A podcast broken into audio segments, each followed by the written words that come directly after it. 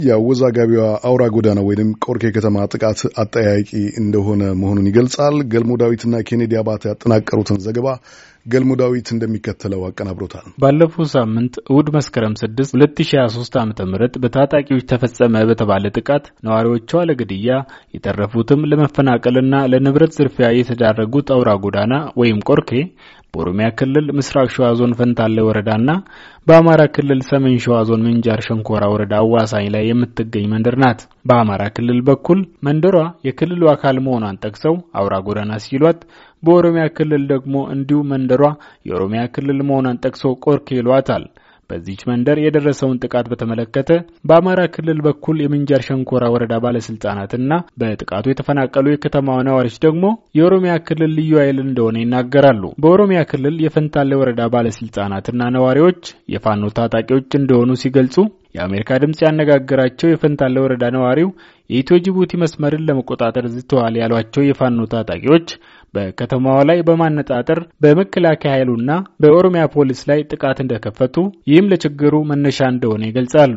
ከጥቃቱ አስቀድሞ በመንደሯ የፌዴራል ፖሊስ አባላት እንደነበሩ የጠቀሰው ነዋሪው አቶ ፈንታሌ ሮባ ሰላሟን ማስጠበቅ ባለመቻላቸው በምክክር ከቦታው እንዲነሱ ሲደረግ በተፈጠረው ውዝግብ የፋኖ ታጣቂዎች በከተማዋ ላይ በሶስት አቅጣጫ ተኩስ እንደከፈቱ ያስረዳሉ። የፋኖ ኃይል በተለያዩ ጊዜያት የኢትዮ ጅቡቲ መስመርን ለመቆጣጠር ዛቻና ጥረት ሲያደርግ ነበረ። የፌዴራል ፖሊስ አባላት በቦታው የነበሩ ቢሆኑም የአካባቢውን ሰላም ማስጠበቅ ሲገባቸው ፋኖዎች ወደ ቦታው መጥተው ውዝግቡ እንዲከሰት መንገድ ከፍተዋል። በኋላ አካባቢው በምክክር እንዲነሱ ሲደረግ ወዲያው በፋኖ ታጣቂዎች ተኩስ ተጀመረ። ታጣቂዎቹ በመከላከያ በኦሮሚያ ፖሊስና በአካባቢው ነዋሪ ላይ አሮዴ በሚባል መስመር ጥቃት ከፈቱ። በዚህም የሰው ሕይወት ጠፍቷል። በኮንትሮባንድ ወደ አካባቢው የመጡ እቃዎችም በመንግስት የጸጥታ ኃይሎች ተይዘዋል። በሌላ በኩል አውራ ጎዳና ከተባለች መንደር በጥቃት ምክንያት መፈናቀላቸውን በስልክ የገለጹት አቶ ጎሳ ስዩም የተባሉ ነዋሪ በስፍራው የፋኖ ታጣቂ እንዳልነበር ጠቅሰዋል። ይልቁንም በከተማዋ ለአንድ ወር ያክል ቆይቶ ነበር ያሉት መከላከያ ሰራዊት መውጣቱን ተከትሎ የኦሮሚያ ክልል ጸጥታ ኃይሎች እንደገቡና በሶስተኛው ቀን እሁድ መስከረም 6 ቀን 2016 ዓ.ም ተኩስ እንደከፈቱና ነዋሪው ራሱን እየተከላከለ መንደሩን ጥሎ እንደወጣ ገልጸዋል። በነዋሪው ላይ ተከፈተ ባሉት ተኩስ ጥቃቱ እንደተፈጸመ ተናግረዋል። በዚህም ሰላማዊ ሰዎች ተገለዋል ብለዋል። መጀመሪያ እኛ ጋ ቋሚ ፌዴራሎች ነበሩ፣ መንገድ ጠባቂዎች ማለት ነው እና መከላከያ ገባ ከአስራ አምስት ቀን ወዲህ ማለት ነው። መከላከያው ገባ፣ መከላከያውም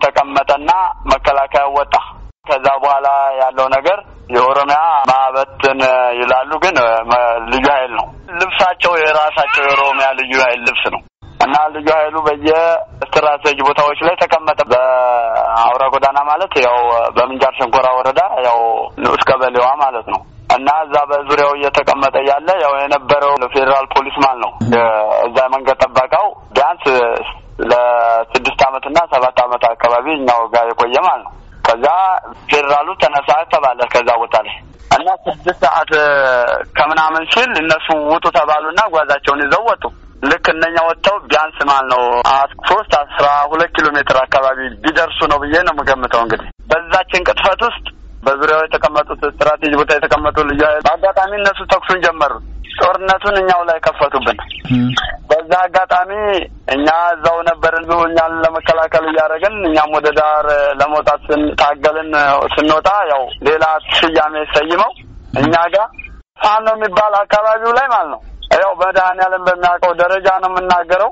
ፋኖ የሚባል ነገር በአካባቢያችን ለአንድ ቀን ማለት ነው ለአንድ ቀን ፋኖ የሚባል ስም አይተንም አናውቅም ከመስማት ውጭ ማለት ነው። ስለዚህ በታሪክ የለም በታሪክ በታሪክ በኦሮሚያ ክልል የምስራቅ ሸዋ ዞን አስተዳዳሪ አቶ አባቦ ዋቆ ባለፈው ሳምንት እሁድ ጽንፈኛ ያሏቸው የፋኖ ታጣቂዎች በፈንታሌ ወረዳ ቆርኬ በኩል ጥቃት ከፍቶ እንደነበረ ተናግረዋል። ጥቃቱ ባለፉት ወራትም ዞኑን ከአማራ ክልል በሚያዋስኑት አራት ወረዳዎች በኩል በተደጋጋሚ ይፈጸም እንደነበረ አክለው ተናግረዋል። ናኖ የጀረረት ዋሩ ኩተመኒፍ ናኖ ዴቢያን ሞ አስቀድመው በኤጀሬ በኩል ሞክረው ስለተመቱ በፈንታሌ በኩል መጥተው ወደ አውራ መንገዱ ለመውጣት አቅደው ነበር። ከህዝባችን ጋር ሆነን ይህን ኃይል መክተናል። እንደ ሰላይ ሆኖም ህዝባችንን ሲጎዳ የነበረውን ጭምር አጽድተናል። ቡድኑ ህዝብንም ለማጋጨት ጭምር የመጣ ነበር። አሁን በተወሰደበት እርምጃ ሸሽቷል። አቶ አባቡ ሰላይ ሲሉ የጠቀሱት ማንን እንደሆነ በግልጽ አላብራሩም። በእኛም በኩል ያገኘናቸው አጠር ላለ ጊዜ በመሆኑ ተጨማሪ ማብራሪያ ለመጠየቅ አልቻለም። በሌላ በኩል አውራ ጎዳና በሚሉት መንደር ነዋሪ እንደሆኑ የገለጹት ለደህንነታቸው ስለሚሰጉ ስማቸው እንዲጠቀስ ያልፈለጉ ሌላ የአካባቢው ነዋሪም በወቅቱ ተፈጠረ ስላሉት ሁኔታ ተናግረዋል። የመከላከያ ሰራዊት እንደወጣ ሌሊቱን ኦሮሚያ ልዩ ኃይል ሚሊተሪ የለበሱ በአራቱም አቅጣጫ ከበባ ውስጥ አድርገው ማለት ነው። ከዛ የፌዴራል መንገድ አይደለ መንገዱ ጥበቃ አሉ ፌዴራሎች ለአስር አመት እዛ የቆዩ አሉ። በአስቸኳይ እሁድ ቀን ግጭቱ የተነሳ ቀን ማለት ነው በሙሉ እኮ እቃቸውን ጠቅልለው እኮ አስር አመት የነበረ ካምፕ ነው ወጡ። ከተማውን ልክ ለቀው ሲወጡ መዞሪያ አለ። እሱ ጋር ሲደፉ ውጊያ ነው የተጀመረው። ያ ኃይል ወርዶ የእነሱ ካምፕ ገባ። የኦሮሚያ ልዩ ኃይል ውጊያ ተከፈተ። ከተማ ውስጥ ከማን ጋር ነበረ ውጊያው? ከህዝቡ ጋር ህዝቡ ጋር ይሄ ፋኖ ምናምን እንደዚህ እያሉ የሚያወናብዱ አመራሮች አሉ። የሌላውን አካባቢ አላቅም። በእኛ ግን ሁኔታ ግን ተደራጅቶ እኔ ፋኖ ነኝ ብሎ የሚንቀሳቀስ ኃይል የለም። ከህዝብ ጋር ነው የተዋጋው በከተማ ውስጥ እኮ። አቶ ሮባ ጅሎ የተባሉ የፈንታሌ ወረዳ ጡጡቲ ቀበሌ ነዋሪ በበኩላቸው በጥቃቱ ህይወታቸው ያለፉ የስድስት ሰዎችን አስከሬን እንደተመለከቱ አስረድተዋል። በነበረው ተኩስ የሰው ህይወት አልፏል። በእኛ በኩል ስማቸውን ባላውቅም አራት ሰዎች ሞተዋል። በእነርሱ ወገን ደግሞ ሁለት ሬሳ አይቻለሁ። አሁን ከተማዋ በመንግስት የጸጥታ ኃይሎች ቁጥጥር ስር ናት። ጥቃቱ የፌዴራል ፖሊስ አባላት ከአካባቢው መልቀቃቸውን ተከትሎ እንደተፈጸመ በፈንታሌ ወረዳ ነዋሪው የተናገረውን የሚናገሩት በአማራ ክልል የሰሜን ሸዋ ዞን የምንጃር ሸንኮራ ወረዳ የመስኖና ቆላማ አካባቢዎች ልማት ጽሕፈት ቤት ኃላፊ አቶ አሊ ስራጭ አደም ጥቃት አራሹ ግን የኦሮሚያ ክልል አድማ በታኝ ኃይሎች ከሁለት ቀን በፊት ለአሜሪካ ድምፅ በሰጡት አስተያየት ተናግሮ ነበር። በጥቃቱ ቁጥራቸው በውል ያልታወቀ የከተማዋ ነዋሪዎች ወደ አጎራባች አካባቢዎች እንደተፈናቀሉ የሚናገሩት ተጎጂዎች በበኩላቸው በአሁኑ ወቅት በችግር ላይ እንደሚገኙና የደረሰላቸውም አካል እንደሌለ አመልክተዋል። ወይዘሮ ትዕግስት ኃይሉ ከተፈናቃዮቹ አንዷ ናቸው። እሁድ ስድስት ሰዓት ተኩል አካባቢ ነው የወጣ ነው። ከነ ከነ ልጆች አምስት ቤተሰብ ነን። በቃ ይኸው በየሰው በረንዳ ላይ ነው እያደርና የኖርን ያለ ነው። እነዚህ ልጆቻችን ይዘን ምንም ነገር የጠየቀን አካል የለም። የምስራቅ ሸዋ ዞን አስተዳዳሪ አቶ አባቡ ዋቆ ግን የሕግ ማስከበር እርምጃ እንደተወሰደና በሰላማዊ ሰዎች ላይ የደረሰ ጉዳት እንደሌለ ይናገራሉ። ማ ፊንጣልይ ከናፊ የጸጥታ ኃይል ወደ ቦታው ያመራው ከጽንፈኞች ጋር ተያይዞ የደረሰውን ሰላም ወደ ቦታው ለመመለስ ነው። አሁን ላይ አካባቢው አንጻራዊ ሰላም እንደሚታይበትና በእሁዱ ግጭት ምክንያት ተዘግቶ የነበረውም የኢትዮ ጅቡቲ ዋናው መንገድ በነጋታው እንደተከፈተ ነዋሪዎች ተናግረዋል። ሁለቱ ክልሎች በይገባኛል የሚወዛገቡበትና ከአዲስ አበባ ወደ ጅቡቲ በሚወስደው አውራ ጎዳና ላይ የምትገኝ ይቺ አነስተኛ መንደር በአማራ ክልል በኩል አውራ ጎዳና እየተባለች እንደምትጠራና በአሁኑ ወቅት ክልሉ የገነባቸውና የሚያስተዳድራቸው መሰረተ ልማቶች እንዳሏት ያነጋገርናቸው ተፈናቃዮች አስረድተዋል። አቶ ጎሳ ስዩም አንድ የምንበላው ለልጆቻችን የምናቆርሰው እና የምንጎርሰው የለንም። አሁንም ይኸው ተንከራታች ውሃ ጥምና ራቡ እየገደለን ወደ አጎራባች ወደሆኑ ወደ ጋሜ የሚባል እና ወደ መልካጅሎ አካባቢ እየተሰደድን ይኸው አሁንም የምንበላው ነገር የለንም፣ ምንም የለንም። ይኸው በየጫካው ይኸው እየተንከራተትን ነው። የምሰማቸውን አፏዎችን መስማት ትችላለህ። አጠገቤ ሆኜ ነው የምነግርህ። በአንጻሩ በኦሮሚያ ክልል በኩል ቆርኬ የምትባለው ከተማዋ በፈንታሌ ወረዳ በጡጡት ቀበሌ ስር ያለች የገዳ ስርዓት አካል የሆነው ጅላ የሚፈጸምባት ታሪካዊ መንደር እንደሆነች የፈንታሌ ወረዳ ተወላጆች ገልጸዋል። በአማራ ክልል አስተዳደር ስር ናት መባሏንም ከወሰን ውጭ በሰሜን ሸዋ ውስጥ በመከለሏ እንደሆነ ተችተዋል። የከረዩ የአገር ሽማግሌ የሆኑት አቶ ሮባ ጅሎ የአካባቢውን ታሪክ ሲያስረዱ እንዲህ ይላሉ። ቆርኬ በጡጡጥ ቀበሌ ስር ናት። በታሪክም የፈንታሌ ኑራ ቀዬ በመባል ትታወቃለች። ቆርኬ የፈንታሌ ወረዳ እምብርት ነች። ወሰናችን ቆርኬን አልፎ ዱግደዳ ለቻ፣ መልካ ጅሎ፣ አማራጋ፣ ቡላጋ፣ እስከዚያ ድረስ ይደርሳል።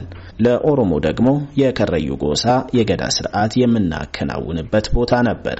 ቆርኬ በቦታው ለሚገኙ እንስሳት የተሰጠ ስም ነው። ከድሮ ጀምሮ የአስተዳደር ወሰኑ በእኛ ስር ነበር። በደርግና በህዋት ዘመን የእህል እርዳታ በእኛ ወረዳ ስር ነበር ለአካባቢው ነዋሪ የሚደርሰው። አማራም አርጎባም የኢትዮጵያ ዜጋ ነው ብለን አብረን ኖረን ስናበቃ አሁን ጊዜ ጠብቀው ታፔላ አቁመው ነፍጥ ገዝተው ወረራ አካሄዱብን። በዚህም የብዙዎች ሕይወት ጠፋ፣ ንብረታቸውም ወደመ። የወሰናችንን ካርታ ማየት ይቻላል። አቶ ሮባ በቆርኬ ይፈጸም የነበረው የገዳ ስርዓት አካል መቋረጡ በአካባቢው በተደጋጋሚ ይከሰታል ላሉት ግጭትና ለብዙ ሰው ሕይወት ማለፍ ምክንያት እንደሆነ ይናገራሉ። ወንድሜ በግጭት ከተገደለ ወር አልሞላውም። በወረራ የተነሳ ሕይወታችን በጣም ተመሰቃቅሏል።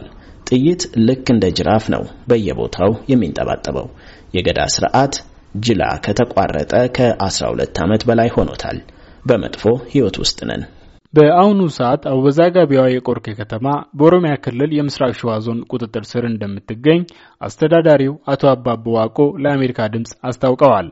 ሌላው ስማቸው እንዲጠቀስ ያልፈለጉ ነዋሪ ደግሞ በሰሜን ሸዋ ምንጃር ጉራ ወረዳ አሞራ ቤት ቀበሌ አውራ ጎዳና ንዑስ ቀበሌ ናት። በምንጃር ሸንኮራ ወረዳ ነው የምትተዳደረው። አውራ ጎዳና ንዑስ ቀበሌ ናት። ታፔላውን የተቀመጠውን ታፔላ የተተከለውን ታፔላ እንኳን ሰላም መጣችሁ አማራ ክልል ምንጃር ሸንኮራ ወረዳ ብሎ የተጻፈውን እንኳን በአጋጣሚ አሁን ነቅለውታል። ተወልደን ያደግነው አውራ ጎዳና ነው። እኔ ያን ልጆች አፈርቻለሁ። ስለዚህ እኛ አርብቶ አደሮች አሉ፣ እኛም አርብቶ አደር አለብን። በዛ አይነት ነገር አንዳንድ ግጭት ይመጣል፣ ከዛ እንስማማለን። በዛ አይነት ነገር ነው እንጂ ያለው ይህን አይነት ትርጉም የሚሰጥ ነገር እስከዛሬ የለም ነበር በህይወታችን። ቢያንስ የሰላሳ ስምንት አመት ልጅ ነኝ። የይገባኛል ውዝግቡንና የተፈጠረውን ችግር አስመልክቶ ከአማራ ክልል ሰሜን ሸዋ ዞን እንዲሁም ከምንጃር ሸንኮራ ወረዳ አመራሮች አስተያየት ለማግኘት ያደረግነው ጥረት ሊሳካልን አልቻለም። በዞኑ ብልጽግና ፓርቲ ጽህፈት ቤት ኃላፊ የእጅ ስልካቸው ላይ ብንደውልም አላነሱልንም። የወረዳው አስተዳዳሪዎች የእጅ ስልካቸው ደግሞ በደወልንላቸው ሰዓት ጥሪ አይቀበልም። ሆኖም ከአንድ ዓመት ከአራት ወራት በፊት በዚሁ አካባቢ ተመሳሳይ ግጭት ተከስቶ በወቅቱ በአማራ ክልል ሰሜን ሸዋ ዞን ምንጃር ሸንኮራ ወረዳ የኮሚኒኬሽንስ መምሪያ ኃላፊ የነበሩት መሐመድ አህመድ ቆርኬ የሚባል ስያሜ ከየት እንደመጣ የሚያውቁት ነገር እንደሌለ ገልጸው አሞራ ቤት ተብላ የምትጠራው ቀበሌያቸው ስር አውራ ጎዳና ተብላ በምትጠራው መንደር መኖሯን ተናግረው ነበር። ከአማራ ክልል በኩል ካነጋገርናቸው ውስጥ የበዙት ነዋሪዎች ጥቃቱ የተፈጸመው በኦሮሚያ ክልል ልዩ ኃይል አባላት ባሏቸው የመንግስት ታጣቂዎች ሲሆን የኦሮሚያ ክልላዊ መንግስት እንዲሁም የኢትዮጵያ ፌዴራል መንግስት በተለያዩ ጊዜያት በሰጧቸው መግለጫዎች የኦሮሚያ ክልልም ሆነ የሌሎች ክልሎች ልዩ ኃይሎች መፍረሳቸውንና አባላቱም ወደ ሌሎች የጸጥታ መዋቅሮች ውስጥ መግባታቸውን ገልጸዋል። በነዋሪዎቹ የተገለጹት ታጣቂዎች ማንነት በተመለከተ በሌላ ሶስተኛ ወገን ማረጋገጥ አልተቻለም። በተጨማሪም የኢትዮጵያ መከላከያ ሚኒስቴር ቃል አቀባይ የእጅ ስልክ ላይ ደውለን ምላሽ ለማግኘት ያደረግነው ጥረት አልተሳካም። እንዲህ አይነት በወሰን ላይ የሚነሱ የይገባኛል ውዝግቦችን አስመልክቶ ምላሽ ለማግኘት በፌዴሬሽን ምክር ቤት በቢሮ ስልክ ደውለን ነበር። አልተሳካልንም። በሌላ በኩል የኢትዮጵያ ሰብአዊ መብቶች ኮሚሽን በአካባቢው ለተፈጠረው ችግር ጥቆማዎች እንደደረሱትና የምርመራ ስራ ለማከናወን መረጃዎችን እያሰባሰበ እንደሚገኝ መግለጹን መዘገባችን ይታወሳል። ለአሜሪካ ድምፅ ገልሞ ዳዊት ከአዳማ